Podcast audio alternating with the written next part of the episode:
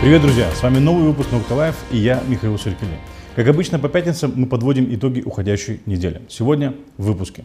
Как коалиция демократов и социали- социалистов осталась без большинства, почему Вячеслав Платон после освобождения из тюрьмы решил стать борцом за справедливость, что даст запрос об экстрадиции Плохотнюка, Почему Народное собрание Гагаузии не способно профессионально работать? Как исполком при помощи снимков еды уже две недели борется с последствиями наших репортажах, репортажей об условиях содержания в Камрадской больнице, замор рыбы в Кангазе и экологической ситуации в регионе. Итак, поехали. Все смешалось в нашей политической системе. Коалиция демократов и социалистов потеряла большинство в парламенте. В среду вечером фракцию Демпартии покинула еще одна депутат, Ефросиния Грецу, избранная по Левскому одномандатному избирательному округу. Она вышла из ДПМ и присоединилась к парламентской группе «Про Молдова», возглавляемой бывшим демократом Адрианом Канду, куда переходят большинство депутатов, покинувших ДПМ. Примечательно то, что Ефросиния Грецу, или Фрося, как ее называют Дьяков, была одним из авторов декларации, осуждающей политический туризм. Но что-то произошло с Ефросинией, видать, память подвела. Что? Не помнишь ничего? Не помню. В поезде я с полки упал, башкой вниз. Ударился. Тут помню. Тут э, ничего. Обзовись. Век воли не видать. Суд помню. Как шлем брали, помню. В середине отрезало. Так не бывает. Тут помню, тут не помню. Теперь у Додона с демократами всего 50 депутатов в парламенте. Но дело в том, что и у оппозиционных партий вместе взятых тоже набирается 50 депутатов, поскольку депутат Илон Шор находится в бегах и не отказался от своего мандата. И в то же время Андриан Канду говорит о том, что скоро в группе про Молдова стоит ожидать нового пополнения. Сказать по правде, мы совсем не удивлены. Парламент Молдовы уже давно напоминает рынок, а многие депутаты ведут себя как граждане с низкой социальной ответственностью, но с корочкой. Я видел ваше фото в Путана-базе. Ну да, ну пытание, ну чуть-чуть да. Но надо же, ну, халтурю, да. И что? У меня есть, э, между прочим, разрешение, государственная лицензия у меня есть. Вот она у меня здесь завалялась, конечно. Кто стоит за покупкой депутатов, нам неоднократно называли, в том числе лидер ДПМ Павел Филипп. Не так давно он выступил с пресс-конференцией и сказал, что депутатов по заказу беглых политиков бывшего лидера ДПМ Влада Плохотнюка и лидера партии Шор Илона Шора покупают сам Андриан Канду и его коллега Владимир Чеботарь.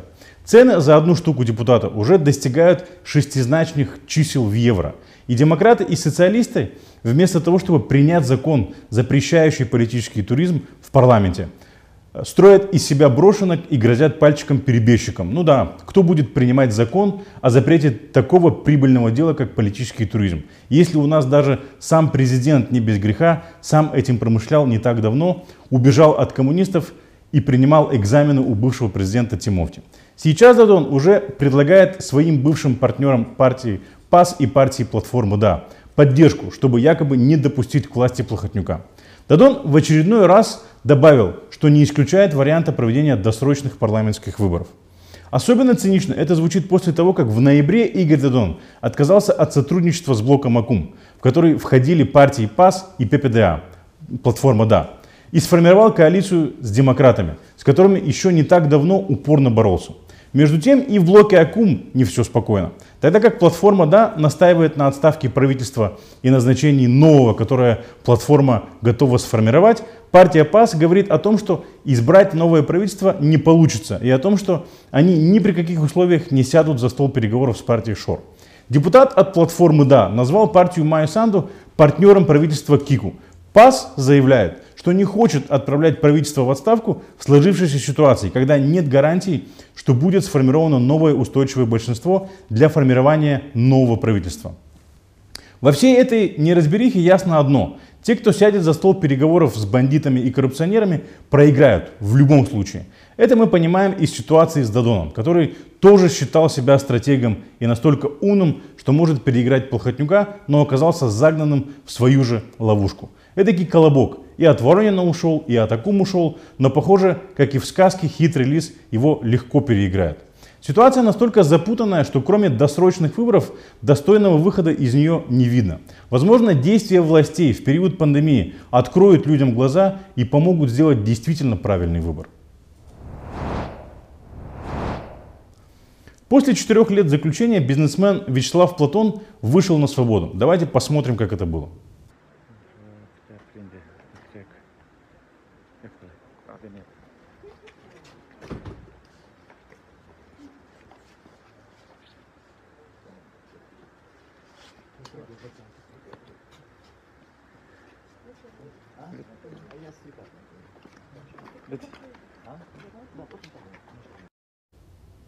Платон был задержан 25 июля 2016 года в Киеве, в тот же день, когда власти Кишинева объявили его в международный розыск по обвинению в мошенничестве в Банке экономии.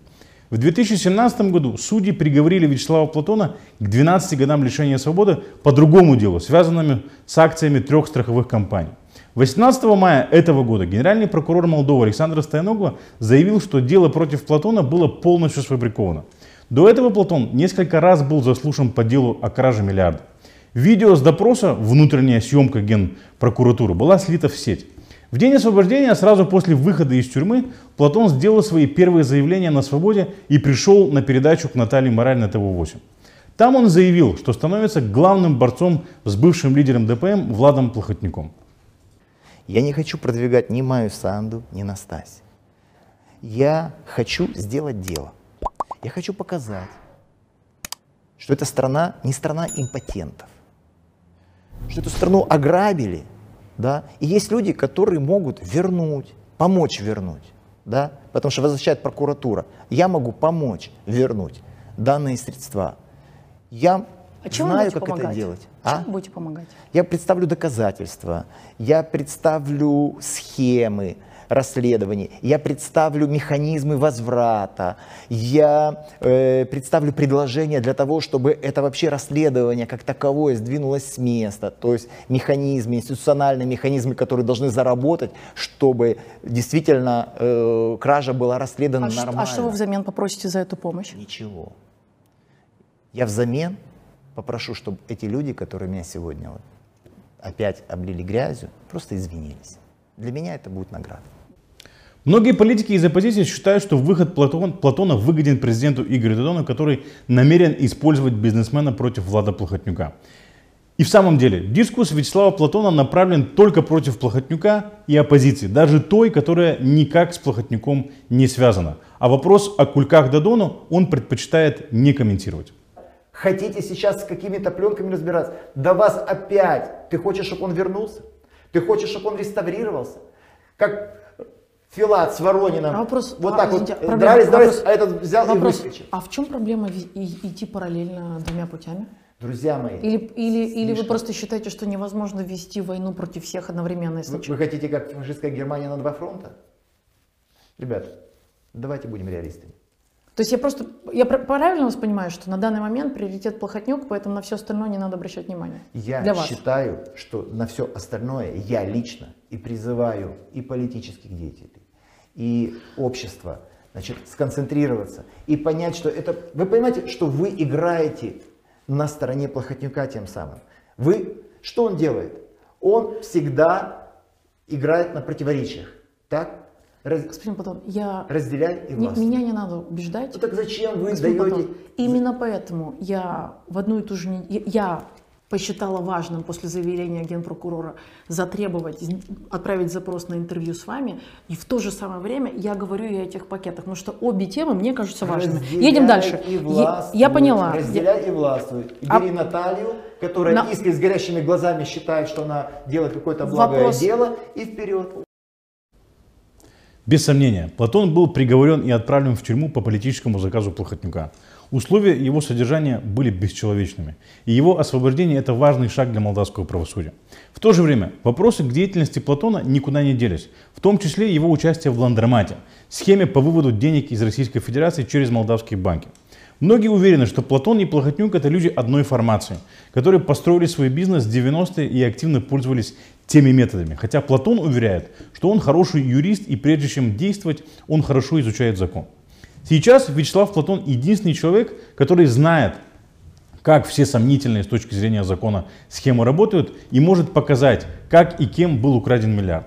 Платон самый информированный источник в вопросах кражи миллиарда, который, по его заявлению, является свидетелем одного из эпизодов всей этой сложной схемы и единственного эпизода, который связывает Влада Плохотнюка с кражей миллиарда. Этот эпизод, по словам Платона, является его сделка э, с Плохотнюком по покупке акций, принадлежавших Платону, за которые, по словам Платона, Плохотнюк рассчитался деньгами из украденного миллиарда. Более того, Платон не просто очень информированный источник в этом вопросе, он единственный очень информированный источник, который хочет говорить об этом. Говорить он хочет, потому что оказался в этой ситуации по милости Плохотнюка. И из-за его заявлений, и из его заявлений ясно, что он хочет возмездия. С точки зрения интересов государства и правосудия, в стремлении Платона к возмездию нет ничего плохого, если это не противоречит закону, конечно. Многие серьезные преступления раскрываются потому, что кто-то из бывших партнеров, соратников или участников тех или иных сделок не может, а главное, не хочет молчать. Платон хочет говорить, и прокуратура этим пользуется. Но дело в том, что Платон хочет говорить только о краже миллиарда и не хочет говорить о видео с кульком Плохотнюка для президента Дадона, которые дают очень веские основания полагать, что Плохотнюк выдавал наличные Дадону на политическую деятельность. Иными словами, речь может идти о незаконном финансировании политической партии или взятке высшему должностному лицу государства. Как хотите это называйте, все это уголовно наказуемые преступления. С другой стороны, это право Платона не говорить об этом. Все мы знаем из американских фильмов, что гражданин, гражданин имеет право хранить молчание, ибо все сказанное им может быть использовано против, использовано против него в суде. Но удивляет то, как он реагирует на вопросы а видео, где Плохотнюк передает Дадону кулек, в котором неизвестно, что находится, но все понимают, что в кульке. Если бы Платон просто промолчал и сказал «я не хочу об этом говорить», это одно. Но в своем последнем интервью в тюрьме и первом интервью Натальи Мораль на свободе Платон обвиняет тех, кто задает вопросы о кульке, в том, что они подыгрывают Плохотнюку и препятствуют его аресту. Тут необходимо внести уточнение. Никто не спорит с тем, что правосудие по вопросу кражи миллиарда должно восторжествовать. И что все виновные и причастные к этому должны понести наказание. В том числе и Плохотнюк, который по утверждению прокуратуры является одним из бенефициаров этого преступления. Но в интересах общества также важно пресекать политическую коррупцию, получение взяток в крупных размерах высшими должностными лицами страны и незаконное финансирование политических партий. Это такое же серьезное преступление, как и кража государственных средств в особо крупных размерах. Более того, кража государственных средств в особо крупных размерах становится возможной именно потому, что чиновники принимают кульки в особо крупных размерах и в обмен на это сдают общественный интерес. В этом случае те, кто принимают пакеты, не менее опасны тех, кто дают пакеты. Нарратив Платона в последних двух интервью сводится к следующему. Те, кто задают вопросы о кульках, чуть ли не предатели молдавского народа и прислужники Плохотнюка. Послушав Платона, создается впечатление, что борьба с Плохотнюком должна стать новой религией молдавской политики. И все, кто задают вопросы о кульке для президента, должны быть сожжены на костре. Платон не критикует социалистов и Дадона и очень резко критикует всю оппозицию. Все это дает основание полагать, что Платон, скорее всего, станет главным козырем Дадона в будущей избирательной кампании, который поможет обеспечить прогресс в деле о краже миллиарда. Это не означает, что виновные будут наказаны и деньги будут возвращены. Это означает, что в деле могут быть определенные подвижки, которые позволят Дадону попиариться и заткнуть рты тем, кто вопрошает о кульках президенту. Не знаю, как вам, но я слышу в освобождении Платона сильный запах предстоящей избирательной кампании. И я не намекаю на то, что Платон должен сидеть в тюрьме. Никто не должен подвергаться тому, чему был подвергнут Платон. Тем более по сфабрикованным делам. Я о том, что кто-то пытается этим воспользоваться в своих интересах. Для того, чтобы продемонстрировать прогресс в деле о краже миллиарда, прокуратура направила в США запрос об экстрадиции Плохотнюка.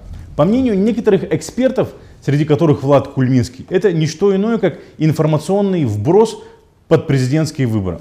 Его аргумент заключается в том, что экстрадиция Плохотнюка из США невозможна по той причине, что между Молдовой и США нет соответствующих соглашений в этой области.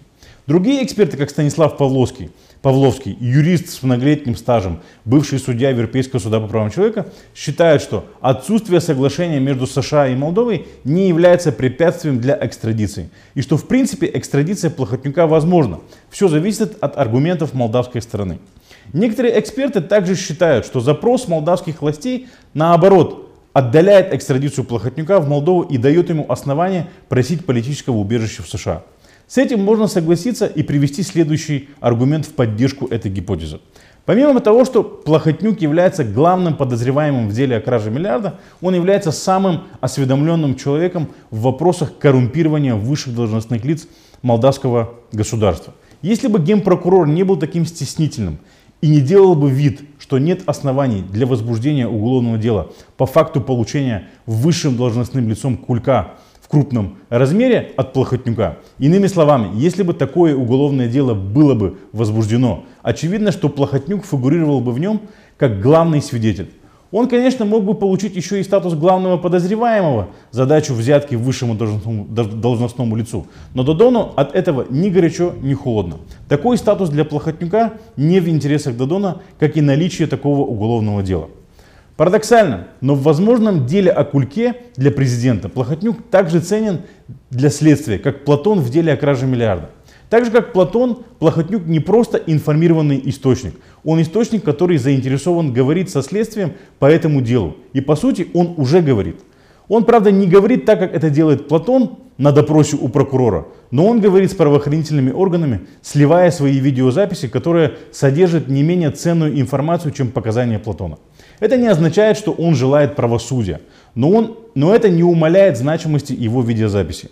Подлинность видеозаписей, где Плохотнюк передает Дадону пакет, и те, где Дадон говорит о том, что получал от русских по 700 тысяч долларов в месяц на содержание партии, на содержание партии, никто не опровергает. Нет никакой экспертизы, свидетельствующей о том, что это подделка. А если так, то есть все основания считать, что видеозаписи подлинные. Все, все вместе, обнародованные Плохотнюком видеозаписи и нежелание Генеральной прокуратуры возбуждать уголовное дело по факту получения Дадоном кулька от Плохотнюка, дает Плохотнюку основание требовать в США политического убежища и утверждать, что в случае попадания в руки молдавского правосудия его ждет расправа в силу того, что он владеет информацией, обличающей высших должностных лиц, которую высшие должностные лица и правоохранительные органы Молдовы пытаются скрыть. Страна не оказалась бы в этой ситуации, будь Дадон честным политиком и не сядь он играть с наперсточниками. Опыт других стран, в том числе и Грузии, показывает, что разговор с бандитами должен быть коротким. Тюрьма, конфискация имущества и разрушение всех преступных схем. Дадон не продемонстрировал стремление и желание разрушить схему. Наоборот, он демонстрирует желание возглавить систему, выстроенную Плохотнюком. Дадон уязвим, и уязвимым его делает связь с Плохотнюком и убийственная для его политической карьеры доза компромата, которая уже опубликована. Единственный способ оставаться на свободе в такой ситуации – это оставаться у власти. Дадон отчаянно пытается продлить свой срок пребывания у власти. Поэтому вместо управления страной мы видим непрекращающуюся даже в период пандемии избирательную кампанию Дадона и полный провал в управлении кризисом. Идя на дно, и цепляясь за власть, он тащит за собой всю страну. И этим Дадон опасен. У Дадона была возможность дать стране шанс выйти из болота коррупции и, может быть, спасти самого себя. Этим шансом было сохранение коалиции с Акум и правительства Майя Санду. Но он отказался от этого. Дадон пошел на коалицию с ДПМ. Сегодня его коалиция лишилась большинства в парламенте. Тем самым Дадон лишил страну устойчивого правительства в разгар кризиса. Всем было очевидно, что коалиция с ДПМ – это замок из песка. Всем, кроме шахматиста Дадану.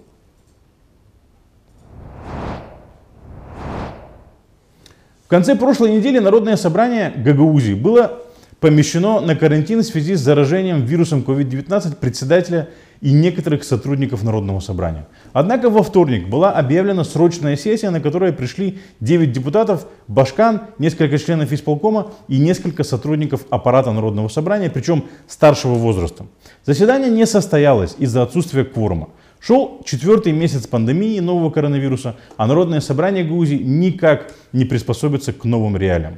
У Народного собрания было предостаточно времени, чтобы внести изменения в регламент, позволяющий проводить заседания Народного собрания, собрания онлайн. В НСГ помимо депутатов есть аппарат, который должен этим заняться. Есть и бюджет, который может позволить заказать услуги специалистов и закупить необходимое программное обеспечение и оборудование, если это необходимо. Видимо, политической воли нет. В результате Работа законодательного органа оказалась практически парализованной в крайне важный момент. За более чем 4 месяца исполком так и не обнародовал информацию об изменениях в бюджете в связи с пандемией. Исполком принял постановление, назвав лишь сумму в 24 миллиона лей. А куда их перенаправят, общественности не сообщили. На этом несостоявшемся заседании на повестке дня были обозначены три вопроса.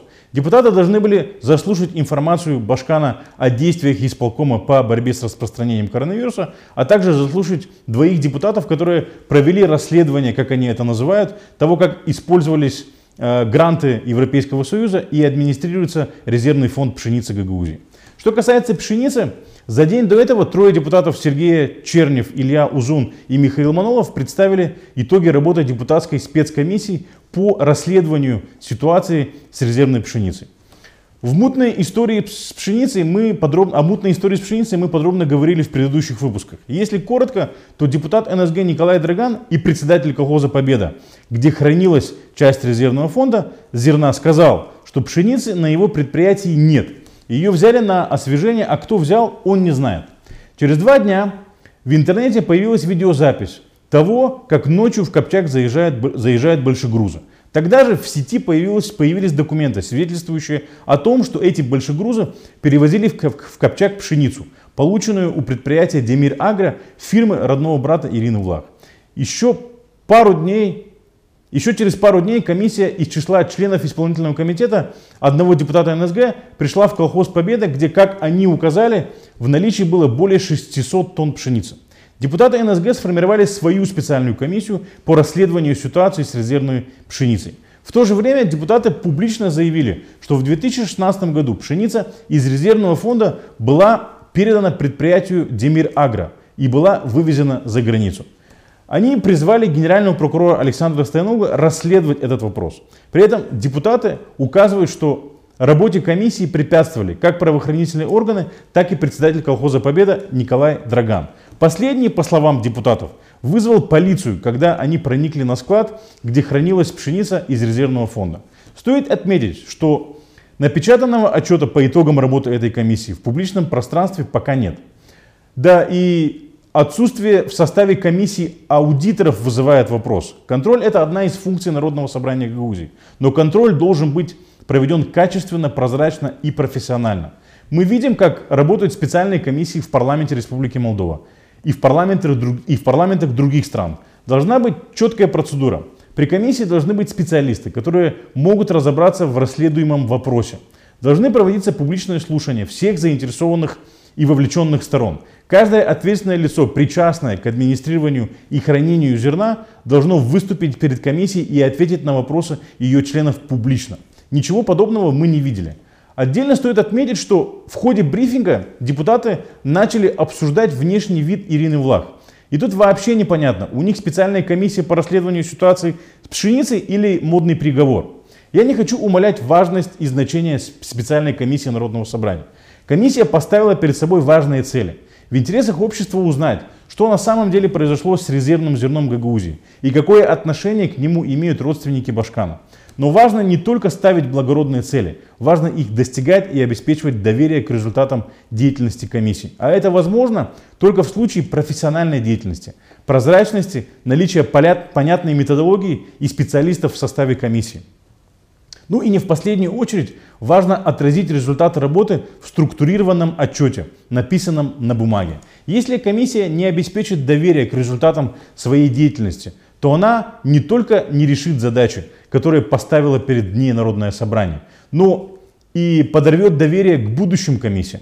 В политтехнологиях есть такой прием, когда у политика нет сильных противников, их создают искусственно, чтобы создать у граждан видимость политической борьбы и иллюзию выбора. Роль такого оппонента Ирины Влах много лет играл Николай Дудогло, которого поддерживал Влад Плохотнюк. После того, как Дудогло ушел из активной политической жизни, образовался ваку э, вакуум, место так называемого главного оппозиционера осталось вакантным.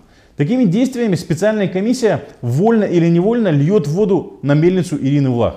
Громких заявлений недостаточно. Необходим профессиональный подход. Не устаю повторять, пока Народное собрание действует как клуб волонтеров, без финансирования и профессиональной поддержки специалистов, об эффективной работе Народного собрания говорить не приходится. На этой неделе в Кангазе произошла очередная экологическая катастрофа. В местном озере произошел замор рыбы. Давайте посмотрим, как это было.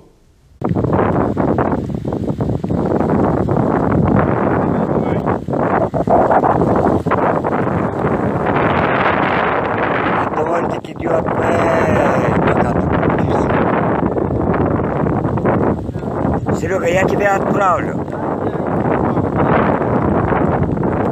А, еще. Замор произошел в воскресенье, и уже во вторник жители жаловались на ужасный запах, исходящий от озера. Мы связались со специалистами АНСА, где нам сообщили, что пробы отправлены на анализ в лабораторию в Кишинев для установления причин. Мы пообщались с экспертами, которые говорят, что причиной замора рыбы могут служить две вещи. Либо болезнь рыб, либо нехватка кислорода. Признаком болезни рыб может служить то, что умирают рыбы одного вида. Признаком нехватки кислорода является замор разных видов рыб и разных размеров. Последний замор свидетельствует о том, что причиной, скорее всего, стала нехватка кислорода. Нехватку кислорода может спровоцировать наличие в воде большого количества бактерий, поглощающих кислород. Главным источником бактерий в Камрадском водохранилище является Камрад, где не работает центральный коллектор городской канализации, из-за чего в канализационные стоки, э, канализационные стоки попадают напрямую в Елпук и не работают очистные сооружения. Это не первый замор рыбы на Кангасском водохранилище. Предыдущие случаи стали причиной обращения экономического агента, администрирующего Кангасское водохранилище, в суд э, в связи с причинением экономического ущерба. Это грозит городскому бюджету дополнительными расходами. Очевидно, что отсутствие рабочего коллектора и очистных сооружений в Камрате наносит вред окружающей среде, здоровью граждан и бюджету города. Почему этот вопрос до сих пор не стал приоритетом Камрадской примарии, непонятно. Почему руководство региона говорит, что это старая проблема и ничего не делает, чтобы ее решить, тоже непонятно.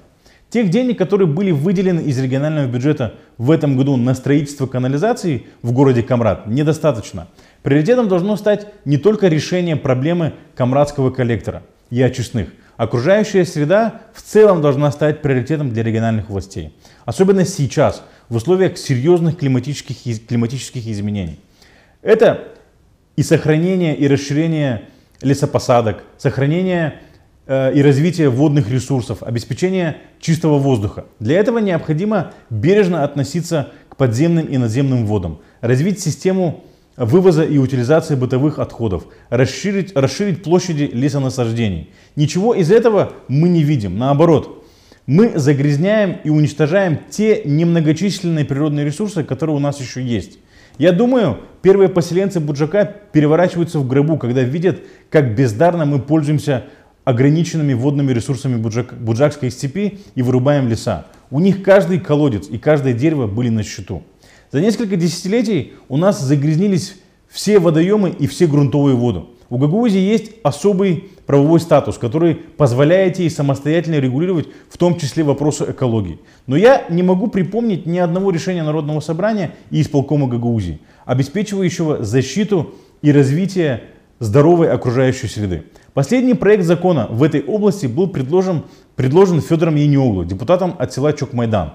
Но эта инициатива осталась в Народном собрании незамеченной. Рекомендую депутатам обратить внимание на эту инициативу и выдвинуть как можно больше подобных инициатив.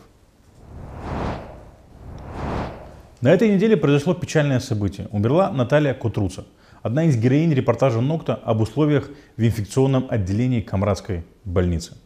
Мы выражаем искреннее соболезнование родным и близким Натальи. Наталья записала публичное обращение, где рассказала, что Камрадская больница – это место, где не лечат, а калечат. Она рассказала, что в больнице не дают полноценное лечение и нет условий. Уже в разговоре с журналистами Наталья рассказала больше подробностей, в том числе и то, что она сама себе ставила уколы, чистила свою рану, да еще и смотрела за парализованной женщиной с коронавирусом. Наталье стало хуже, и она впала в кому. Ее перевели в Кишинев, где она и умерла. Мы не беремся винить кого-то в ее смерти, но очень надеемся, что история Натальи поможет властям сделать выводы и, наконец, обеспечить человеческие условия пациентов в Камрадской больнице. Серия репортажей, посвященных условиях, условиям в инфекционном отделении в Камрате, вышла на ногте две недели назад. Региональные власти до сих пор пытаются изменить общественное мнение, которое явно не на их стороне. Делают это при помощи методов, которые им лучше всего известны. Фотографий в социальных сетях. Только на этот раз не Ирины Влах, а еды из больниц Гагаузии. Каждый день всем известный и близкий к Башкану местный сайт постит фотографии еды из больниц, которые якобы им прислали подписчики. Уже и взяли интервью у поваров, которые, конечно же, обвинили во лжи многих людей, которые раньше публиковали фото больничной баланды. А еще засняли, как повара готовят еду, к слову, без перчаток и с открытыми подмышками. Не берусь судить, насколько эта стратегия действенна, но, по крайней мере, в комментариях под постановочными фото и видео у людей не самые радужные настроения. Ну и неудивительно, столько людей прошло через эту больницу и столкнулись с ужасным питанием, что вряд ли они поверят картинкам в СМИ, а не собственному опыту. Герои наших репортажей говорили о многих системных проблемах в здравоохранении, которые превратили их пребывание в больнице в ад, в том числе отношения и профессионализм медицинского персонала, отсутствие человеческих условий, а также возможности помыться и укрыться одеялом. Питание, конечно, это проблема, но одна из многих и не самая основная. В то же время власти выбрали, выбрали тактику через подконтрольные СМИ, как одержимые, одержимые спамить фото и видео с едой и поварами. Кто на что гораст, что говорится. Хочу только сказать, что противопоставлять руководство и персонал больницы пациентам и СМИ очень и очень плохая идея, которая принесет последствия в виде еще большего недоверия к властям. Число заболевших коронавирусом в Гагаузии достигло тысячи человек. Мы стабильно на втором месте после Кишинева по количеству случаев. Но стоит отметить, что на этой неделе динамика заболеваемости в регионе пошла на спад. Возможно, причина не в том, что люди не заражаются, а в том, что нет тестов. Нам сообщают о том, что на весь Камрадский район выделяют по 20 тестов в день. Это не дает возможность протестировать даже тех, кого надо тестировать по протоколу, не говоря о тех, кто хочет сделать это добровольно. Людям с тяжелыми признаками коронавируса прописывают лечиться на дому и советуют соблюдать самоизоляцию. За соблюдением самоизоляции, к слову сказать, никто не следит. В среду министр здравоохранения Верика Думбровяну сообщила, что тестов может хватить примерно на полтора месяца. Власти Гагаузии все так же непрозрачны в части своевременного предоставления информации о своих действиях по борьбе с коронавирусом, и это все еще остается большой проблемой. Вместо этого нам сообщают о том, что президент высоко оценил усилия властей Гагаузии в борьбе с коронавирусом. Они пытаются создать параллельную реальность, где все прекрасно и под контролем, только десятки тысяч гагаузов живут в реальном мире, который не соответствует публикуемым фото и официальным сообщениям. Фото не помогает тем, кто заболел коронавирусом, хоронит своих близких или вытаскивает родных буквально с того света. И точно не помогает тем, кто остался без работы и денег. Пора бы Ирине Влах и Игорь Додону это понять. Друзья, это все, что мы хотели прокомментировать на этой неделе. Спасибо за ваше внимание. Не забывайте ставить лайки, делиться этим видео и оставлять свои комментарии. С вами была Nokta Live и я, Михаил Сиркели.